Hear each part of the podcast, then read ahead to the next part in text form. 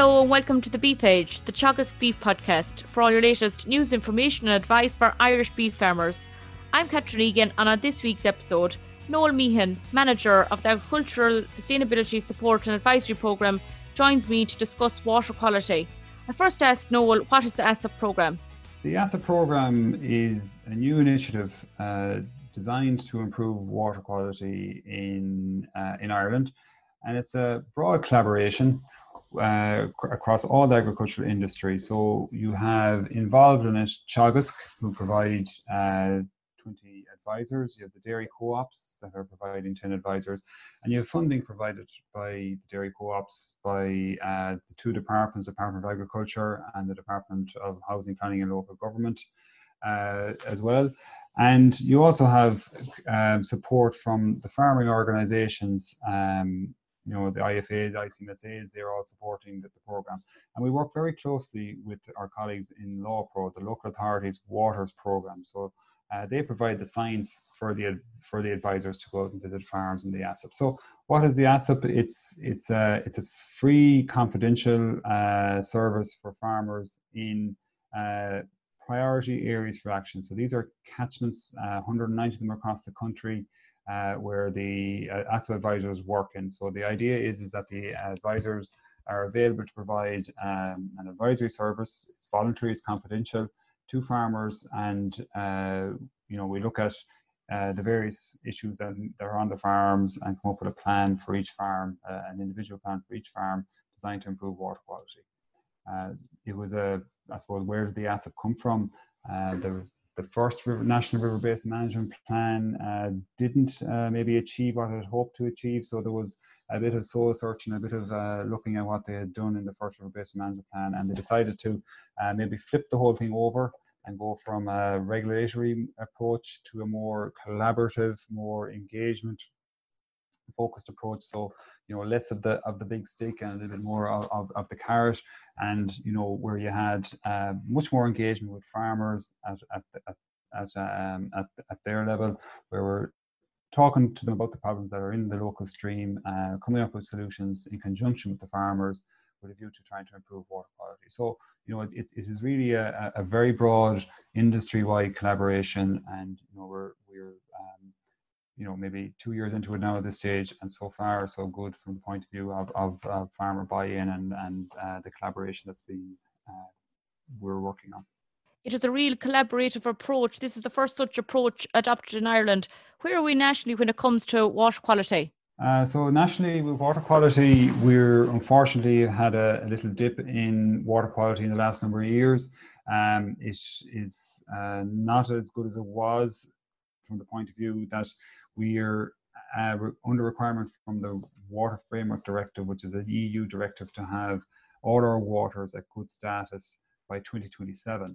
Uh, so all what I mean by waters, I mean rivers, streams, lakes, estuaries, coastal waters, groundwater. They all need to be a good status. And, and I suppose to give put that into context, um, beef farmers out there would, would obviously be familiar with the four and five star heifer. So good good status uh, means uh, four or five star water quality. And unfortunately, in the last number of years, it has slipped slightly. So we're we have a lot of work to do to try and reach that target for 2027.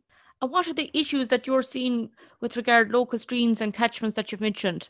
Um, so the initial uh, science that's coming back to us from LawPro uh, is indicating that there's there's diffuse loss of nutrients and sediment are the main issues with regards to water quality in the rivers that are out there. So what I mean by diffuse uh, losses of nutrients, so that's diffuse phosphorus and nitrogen losses. So that's losses of nutrients at, at, a, at a, field scale level or a farm scale level, uh, and sediment as well from, from farm scale, scale level. Um, I suppose traditionally people would have thought of point sources. So that's your, your typical scenario where you have, you know, um, a direct discharge of, of some of say for example dirty water or soil water into a into a drain or into a stream but via a pipe. So that's a direct discharge. So what we're finding is is that they aren't as big an issue as, as what maybe previously would have been expected.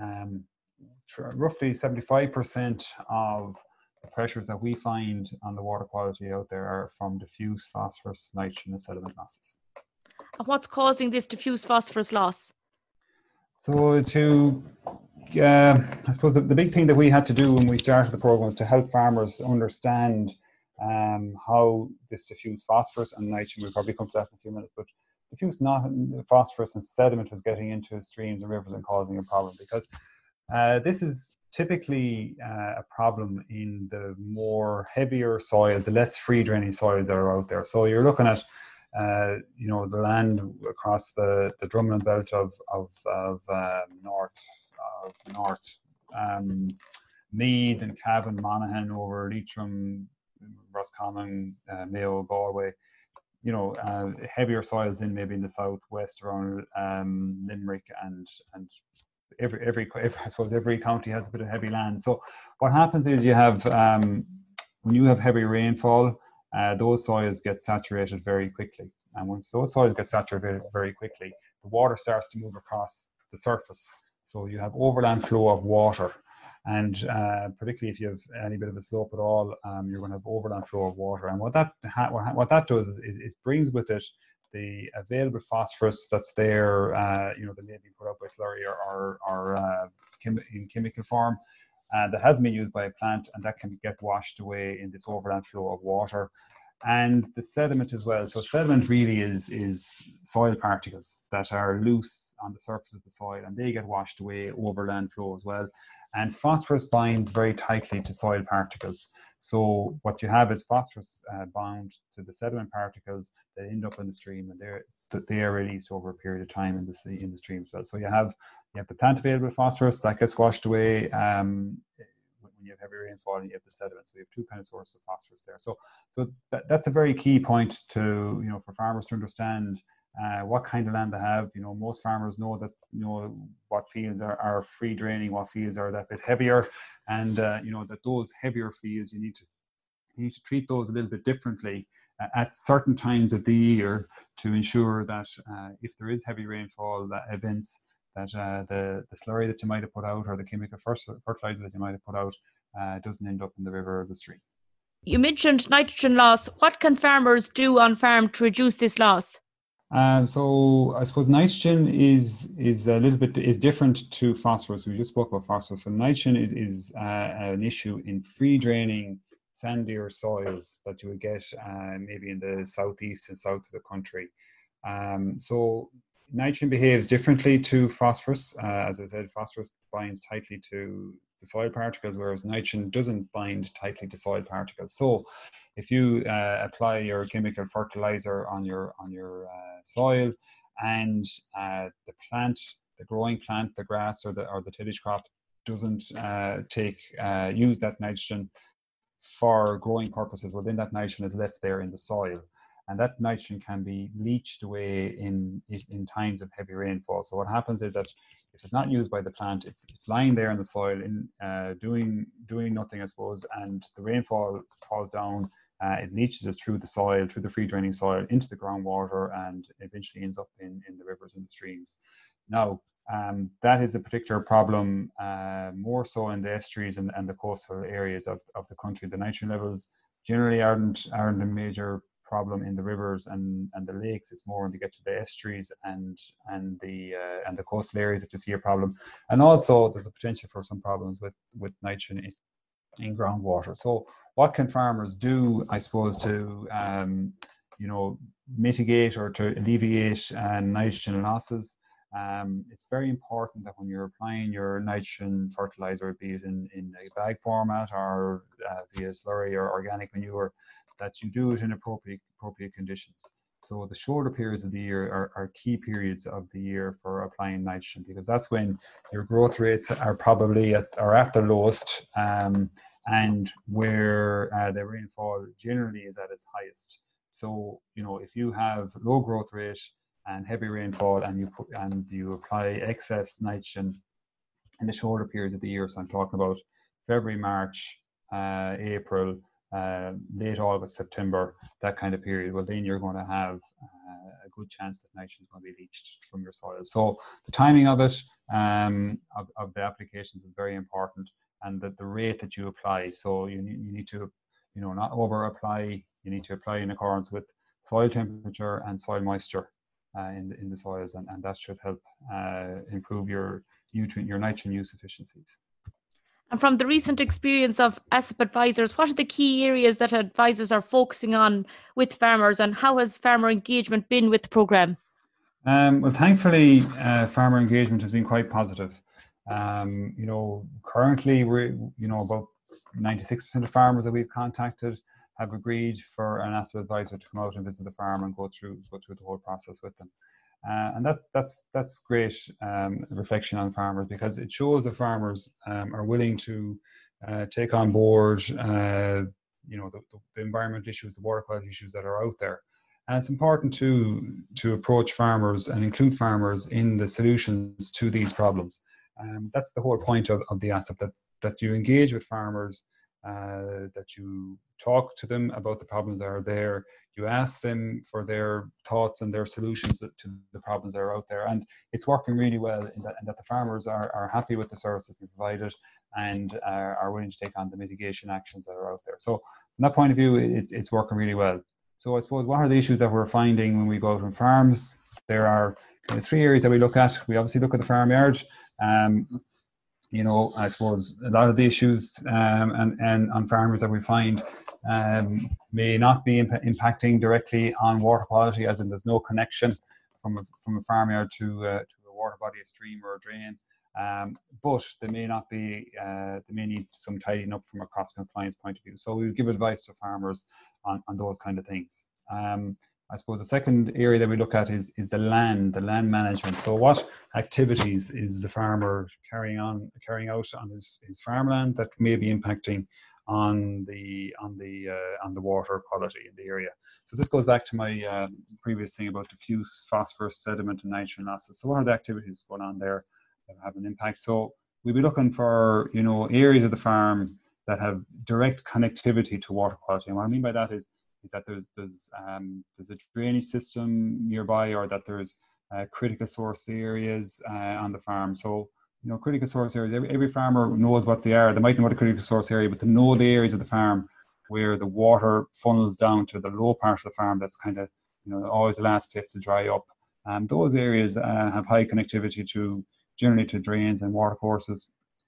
And those areas need to be treated differently by farmers at certain periods of time during the year, maybe the full year round, but certainly in the shorter periods of the year or, or where there's high risk of, of, of, uh, of uh, runoff from those areas. So be identifying those for farmers and coming up with solutions as to how and what they could do to maybe um, mitigate or prevent the losses of nutrients or sediment to uh, to the waters. And then the final thing that we we go through with farmers is obviously nutrient use and nutrient management. So we look to try and improve um, their nutrient use efficiency Obviously, where farmers have NMPs already available to them, nutrient management plans already available to them, we would maybe sit down and have a look at those, look at that, and try and uh, have a quick run over with them to make sure that they're applying uh, the appropriate fertilizer in the appropriate places, and you know that they know their uh, nitrogen and their phosphorus limits as well for the farm.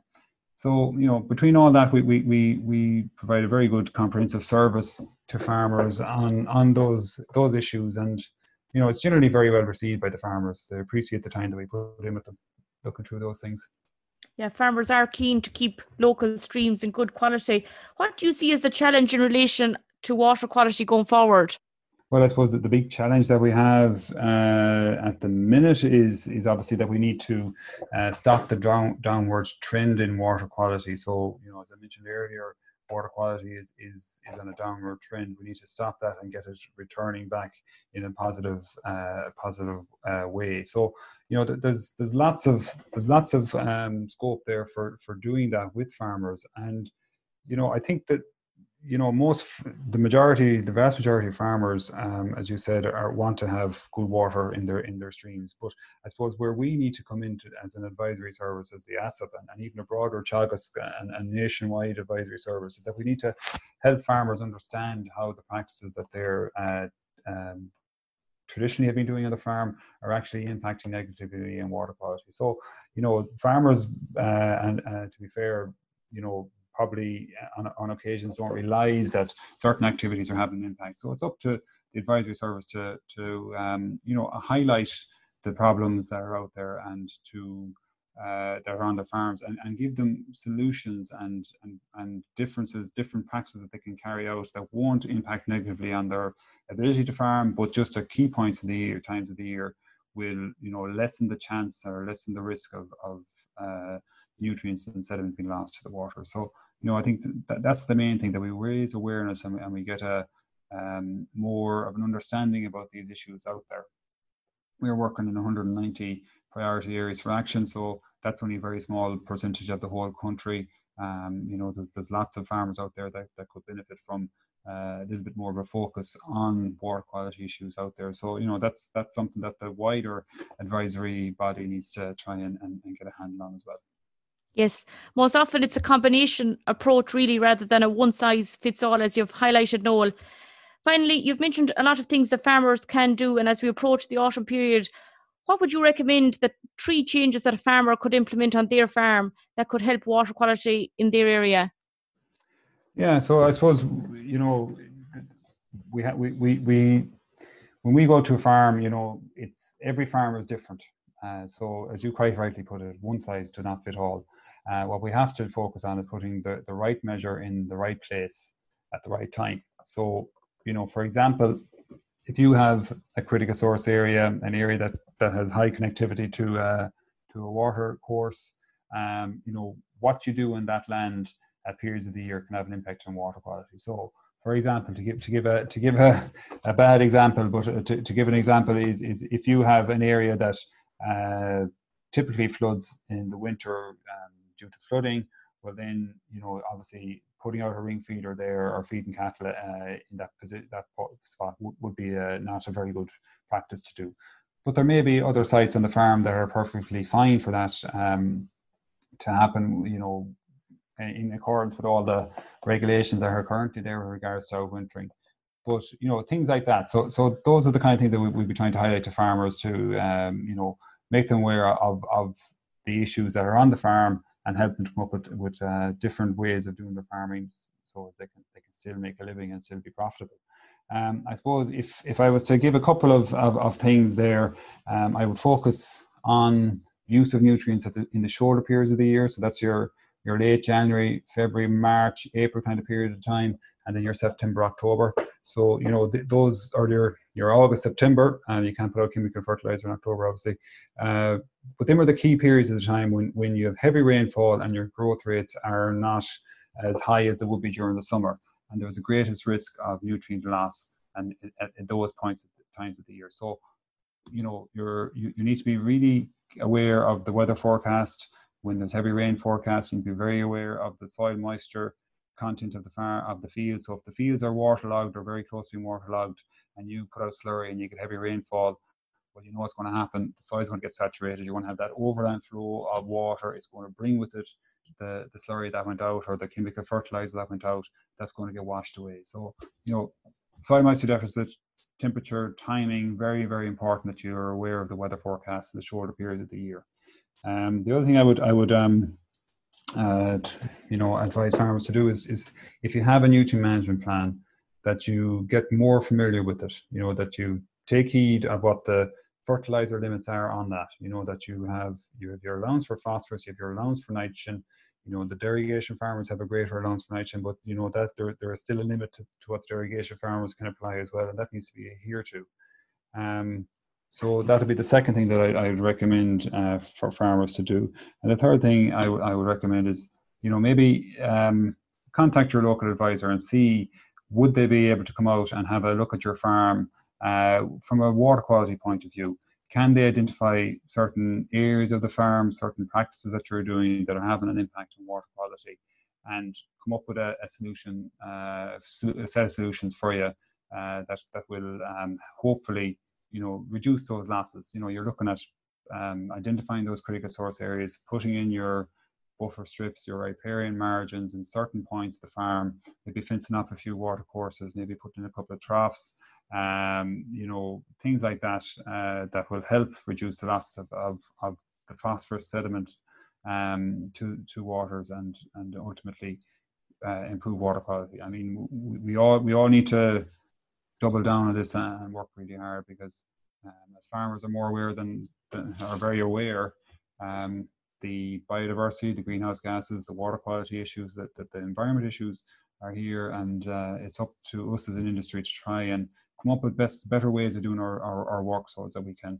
tackle all three at the one time uh, and, and see, you know, the, the press for, for, for farmers uh, in a positive light that we're doing doing what we can to to uh, put our shoulder to the wheel to improve the environment conditions of our countryside. And I think that's well within everybody's uh, capability to do so.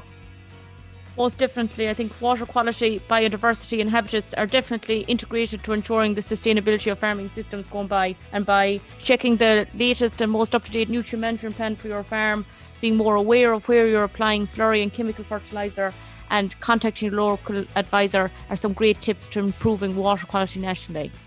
Thanks very much, Noel, for joining me on the show. You're very welcome, Catherine. No That's all for this week's episode, and my thanks to Noel for joining me on the show. You can catch up on all other shows and interviews from the Beef Edge podcast on the Teagasc website at teagasc.ie, or you can listen on Apple and Google Podcasts as well as Spotify. Don't forget to rate, review, and subscribe so you never miss a show. For all other updates from our beef programme, keep an eye on our Twitter and Facebook pages.